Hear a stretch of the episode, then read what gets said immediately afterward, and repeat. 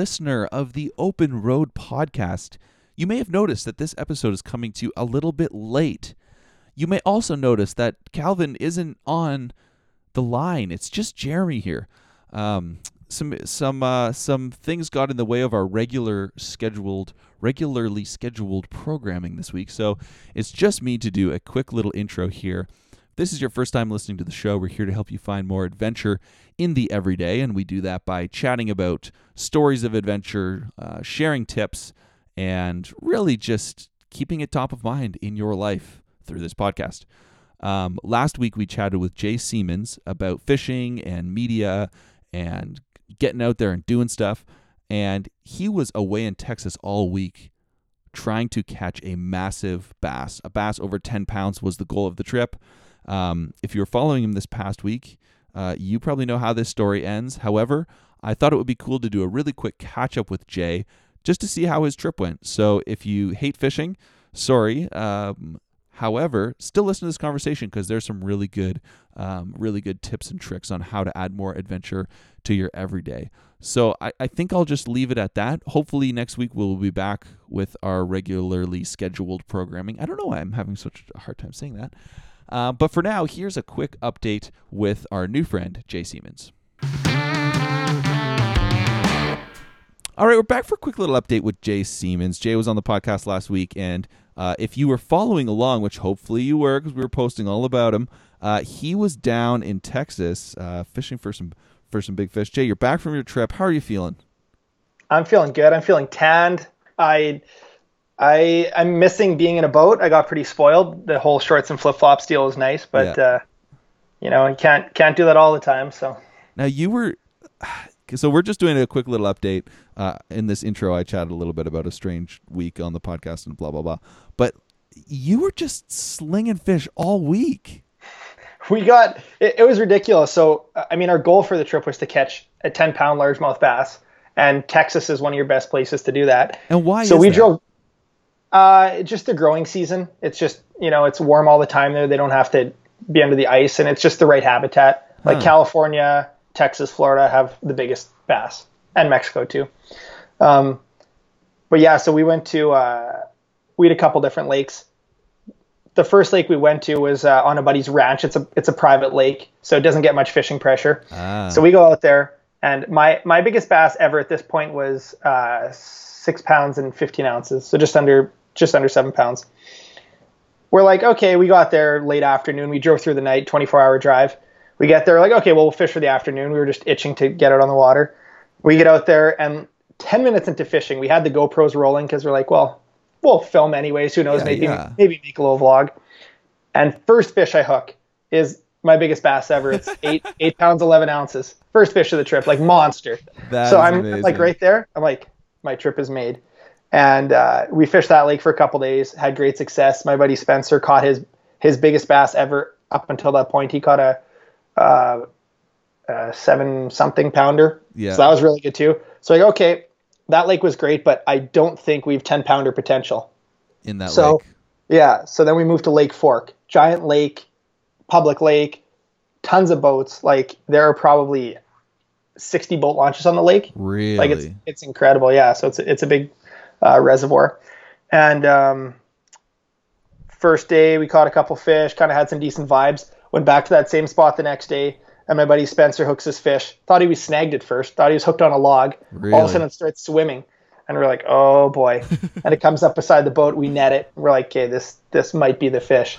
So we put it on the scales, and we're like losing our minds at this point. It's all on film. We're I'll, I'll post something yet, but yeah, yeah, losing yeah. our minds. We put it on the scale, and it wasn't that much longer, but it was just so fat. Like it literally looked like a football. It was just bursting at the seams, and that's what you need. That's why we went in February because this is when they're uh, pre-spawn, so full of eggs and about oh, to lay. Okay. So this is this is why it's the easiest time to catch a 10 pounder, your best chance. So we put on the scale, it's uh, 10 pounds, 11 ounces, and we just like wow. lose our minds. We're like, okay, trip's made. That's we're, it. We're like, yeah. So we caught that fish, took pictures, released her. You know, we got the memory of that. And, and you um, want those eggs back in the system, yeah? Yeah, exactly. They uh, Texas actually has a pretty interesting program. um, for fish 13 pounds and over. And what they do, if you catch a bass that's 13 pounds or over, and there's maybe caught, there, there's maybe 10 or 20 a year.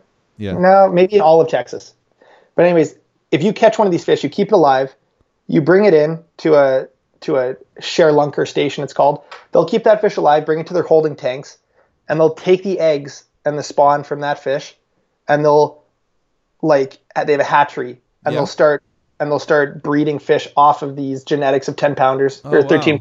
pounders, and then they release that fish. So the fish never dies, but they're just like they're just creating this super breed of monster bass because it's like they're breeding 13 pounders with 15 pounders and 15 pounders, and 18 pounders, and Oh my gosh. and at that Anyway. point, are these fish like healthy? uh, decently. Like when a fish gets that big, they're just like old. It's just like a really Right. old person. It's Right. like there's a chance it dies when you're fighting it, right? Because it's just ancient. Right. But uh, no, that was amazing. And then so we decided that okay, we'd had enough bass fishing, and we were gonna stop uh, at Lake Michigan on the way home. Yeah. We're gonna go to. Uh, we have a buddy who guides in Milwaukee. We're like, okay, we're gonna go fishing for brown trout. Yeah. Milwaukee is like one of the best places in the world for the brown for brown trout. Uh, and like a big brown trout in most places is three or four pounds. Milwaukee, you have a chance of catching a 20 pounder. Really. A 20 pound brown trout is is the equivalent of a 10 pound lurgy. Right. So we're like, okay, that's our next goal. That's what we're gonna do.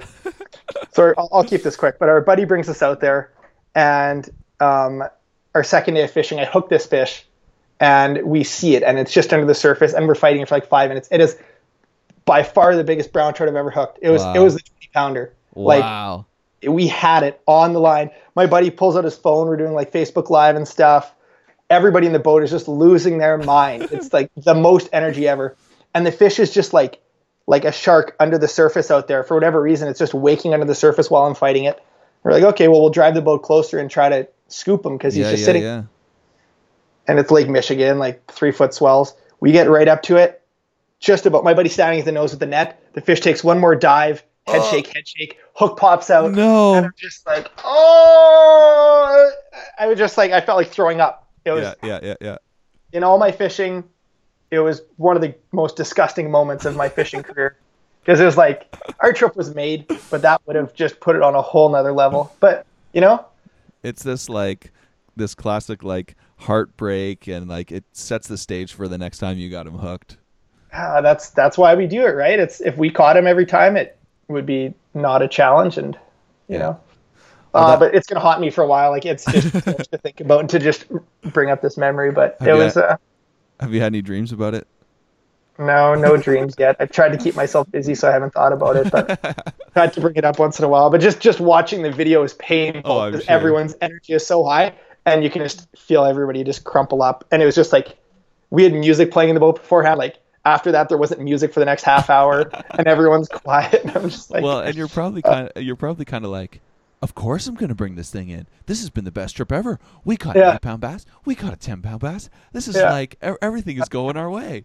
Exactly. And the thing is, once that fish is hooked for like five minutes, it's Yeah. like, okay, well, he's he's got it decently. Oh but, yeah, uh, you know, there's so many variables, and you know, those head shakes.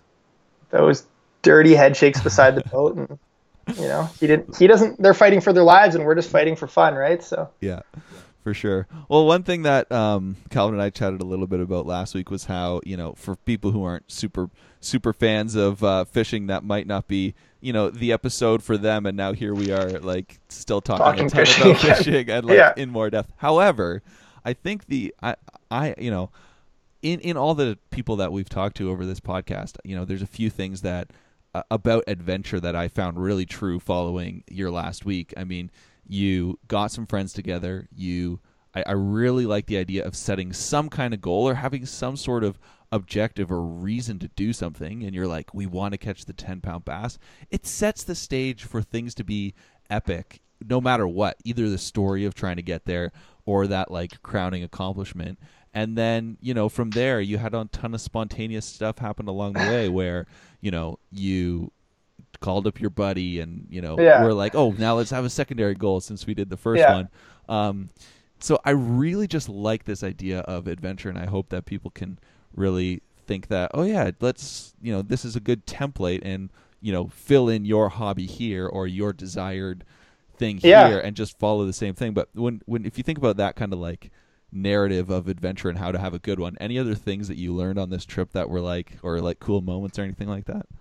Um, I almost died. Oh yeah, honestly, yeah. So Well, not when good, we were, but well, it, it- yeah, it it kind of shook me up. I'm still a little rattled by it, but we were driving uh, to Milwaukee, and it was we'd been driving from Texas all day, and um, 2:30 in the morning, I'm getting a little sleepy, and we're on the interstate, so it's four lanes going the other way, four lanes going our direction, and then Yeah. a, a cement median in the middle. Yep. and I'm like just grinding to get that last half hour done and get to my buddy's place. And all of a sudden I see, all of a sudden I see headlights. And I'm kind of confused, but I'm it's so far away. I'm not thinking much of it. All of a sudden these lights are closer. There's a vehicle in my lane coming towards me. Whoa. So it's it's one way traffic, and there's a vehicle coming towards me. And I'm like, what's going on? Am I dreaming? Did I fall asleep? this is not good. As the vehicle keeps coming closer, I'm like, this guy's trying to kill himself. I'm like, I, I didn't know what was happening, right? So I swerve to the right, he swerves to the left, and my buddy just wakes up in a split second. He's like, what happened? I'm like, we almost had a head on collision. Wow. And right there, I was like, I was driving 50 and a 70 because the roads were bad to start off with. So Yeah. right there, I got lucky. And secondly, like, if I would have been on my phone, I'm pretty sure that would have been an accident.